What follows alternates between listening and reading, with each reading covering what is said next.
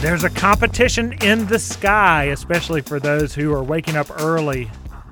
Via the airwaves of WBT Radio early on a Saturday morning, we are the Carolina Outdoors. Wes Lawson, right there. Is that co- that competition? I'm I'm hung up on this. Is that the Blue Angels? Is that Star Wars? What's happening? Bill Barty, right here. Let's talk about this competition in the sky. Maisha Johnson led off with that from the Detroit News. It's the supermoon, mm-hmm. which is a Marvel character I do not quite know yet, and the Perseid meteors. Supermoon during the day is a mild mannered reporter, and then it's hard now for it to find a phone booth to change in because where's a phone booth? But that would explain why my dogs are so active at night, why the deer are so active in the evenings. Now it is uh, Wednesday through Saturday, supermoon, last one of the year, I think, Bill. I think you're right, and uh, according to this article, it's comp- comp- competition. Pardon me. Um, ha- is uh, the ending of a meteor uh, shower that's mm-hmm. been going on really during the summer. Um, watchers can look up into the darker areas of the sky without the moon in sight uh, because of that moon pollution, light pollution is going to make it harder to see. So you'll have to look benefits of it is we are toward the tail end of that shower. So you may not see the frequency that those sky watchers may have seen in June and July, especially. But here, waking up early, it's one of the benefits of listening to the Carolina Outdoors uh, via WBT's airways as opposed to via the podcast highlights of the Carolina Outdoors. It's kind of exciting. You heard it here first, folks. Moon pollution. It's what we're going to be talking about in 2023. It's a whole new topic. Uh, yeah, it's it's uh, that meteor shower when you can see it is really it's really great to see. That's just kind of a fun couple of minutes to, to just look up there and contemplate all of that. I know. I wanted to share this too. It's one of the benefits of being outdoors. If you're out camping or out in nature somewhere away from city lights, especially, you can't escape that moonlight as as easily. But um, everyone wants to know this: the meteor shower, the Perseid meteor shower, are leftover comet particles from here. It is comet 109P Swift Tuttle and bits of broken asteroids. That's right, Comet 109P. And bits of broken asteroids. That's just that's nuts. And and you can see it when you see it. It is very clear. It's that's that's wild to me. It's just staggering. Well, we're going to talk a little bit more about camping uh, in an upcoming segment of the Carolina Outdoors, but we're glad that you are joining us. Again, Wes Lawson, Bill Barty. Each week we come in to talk about the Carolina outdoors, hoping that maybe you will get out there and enjoy a little bit of it. And Wes, we hang our hat, as I like to say, over at Jesse Brown's Outdoors with a, a whole team of mm-hmm. other people mm-hmm. that many times uh, we we have introduced here on the on the program. Our lead guide and instructor. Dave Bergman, Dave the Berg Mangler Bergman, um, is really a, a wealth of knowledge when it comes to anything aquatic.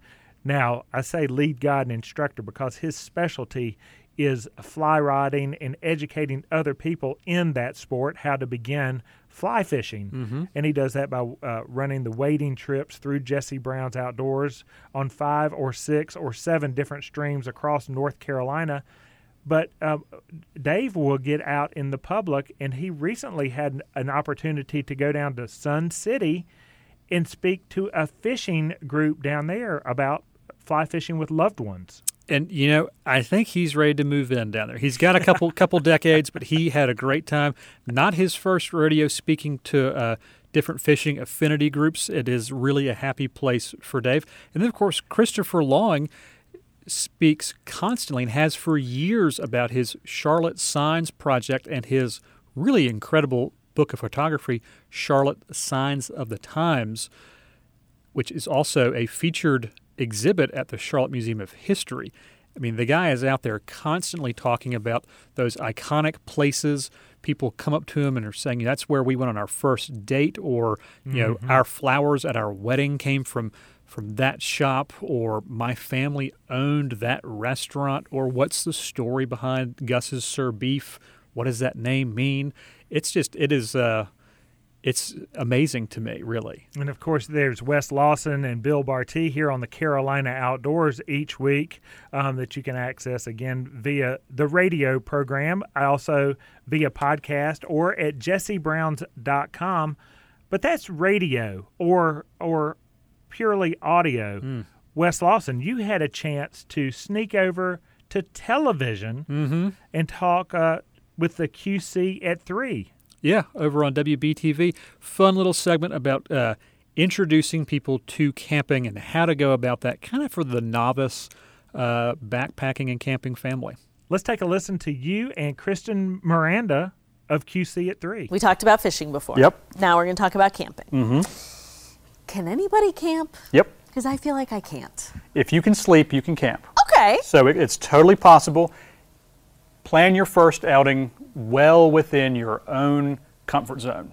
So if you're if you have basic questions about bugs, showers, Where am I gonna potty? that stuff, let's not go full wilderness camping just yet. Let's Okay. either consider glamping or a state park where those services are there and you just have to leave your tent and walk right over there.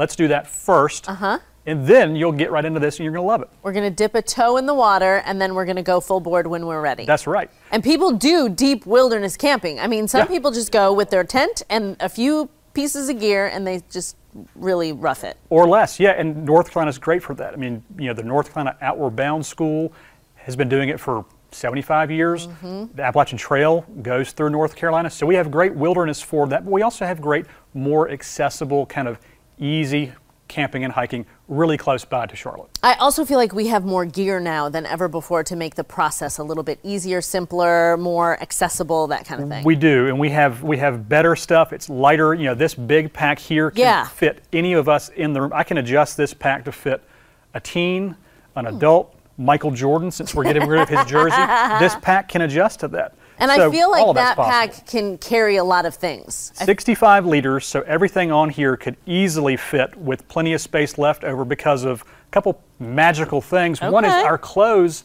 are a lot less bulky. Mm-hmm. You know, a nice stretch hiking pant like that from Mountain Khakis, Yeah, our friends right down the street. Those are really nice. And they've got a durable water repellent finish, so those are going to bead water right off, which is cool. yeah, those are nice. They're super light. But we'll pack everything into compression sacks, so everything goes into here, and then the straps reduce the weight or the size, not the weight, this the size by 60%. Really? And it keeps everything organized and it gives better structure to your pack like this or this smaller day pack. That's a 20 liter day pack, which is great for a Carowinds trip or Disney World or a long day on the trail. You can fit two water bottles, a couple rain shells. Of course, if we're going out there, Yeah. our map. Don't just rely on your cell phone. Get a printed map as well. Because your cell phone may not work in a lot of the places you're going to go. It may not work. It probably isn't going to work. And the map on that is typically for driving, not for trails. Mm-hmm. So you could end up in a wrong spot real quick. So a lot of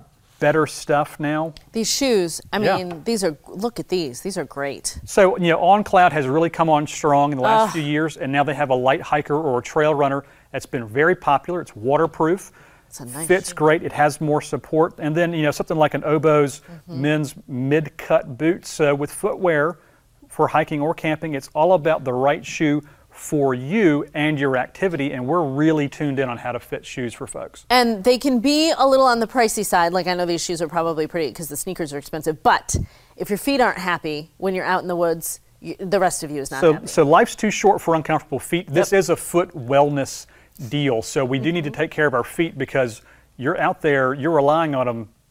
Get some comfortable shoes. Yeah. Get the good socks. Get Yeah. some Smartwool socks that are going to help with blisters, more support. If you've never had them, try them. They're worth it. We have about a minute left. I want to talk about eating when you're out camping. Yeah. Um, and heating things up. Yeah. What do you got for that? So You can walk over there. If we're going to come on over here and check this out. So we used to have these really big camp stoves. Yeah. Well, we you can still get those, but I would ask you why when you could have something this What? size that's going to go on your your burner on your alcohol stove, heat up water. You could have in just a few minutes beef and black bean burrito with rice. What? Or since you're out, and it actually is good. We've had all this stuff. Yeah. Just for fun. Um, if you're going to be working that hard, have dessert. Have some apple cinnamon crunch. If it's cold outside, you need that treat to help you stay warm at night. It's not going to be as good as what's about to be made over here in the kitchen, right, but it's right. pretty good. Very pretty good. good. Uh, just a couple seconds left. Tell me about walking sticks. So trekking poles. Yeah, thank you, trekking poles. Thirty percent more efficient when you're carrying a load or when you're hiking. These are adjustable. Ah. Uh, you know, a branch you're going to use or a big wooden hiking pole is measured in pounds. This is in grams. Oh, And if you're traveling, light. so if you're going to go way out west, we can break it down, fit it in your suitcase. You should hike with these. These are, are worth it. They will save the day. You'll smile in the pictures because you're not worn out. You'll be much happier on the trail with trekking poles. So if people come into Jesse Brown's, you can ask all kinds of questions, and you'll you you and your staff will guide them if they need a little help. We do this every day. You Okay. know, we get tons of good questions. People are traveling all over the place. Yep. we're ready for them. Good to see you, man. Thanks for coming in. Thanks for having me. This is some gear. That's going to wrap us up here on this segment of the Carolina Outdoors. Wes Lawson, Bill Barty. Let's come back on the other side. I want to pick your brain a little bit more on camping and maybe even obstacle courses. Mm, obstacle courses sound like a lot of fun. Let's do Uh, that. it sounds like a dis- dislocated shoulder or two for me. I'm worried about this. That's why I want to get your advice. He's Wes Lawson. I'm Bill Barty. You're listening to the Carolina Outdoors.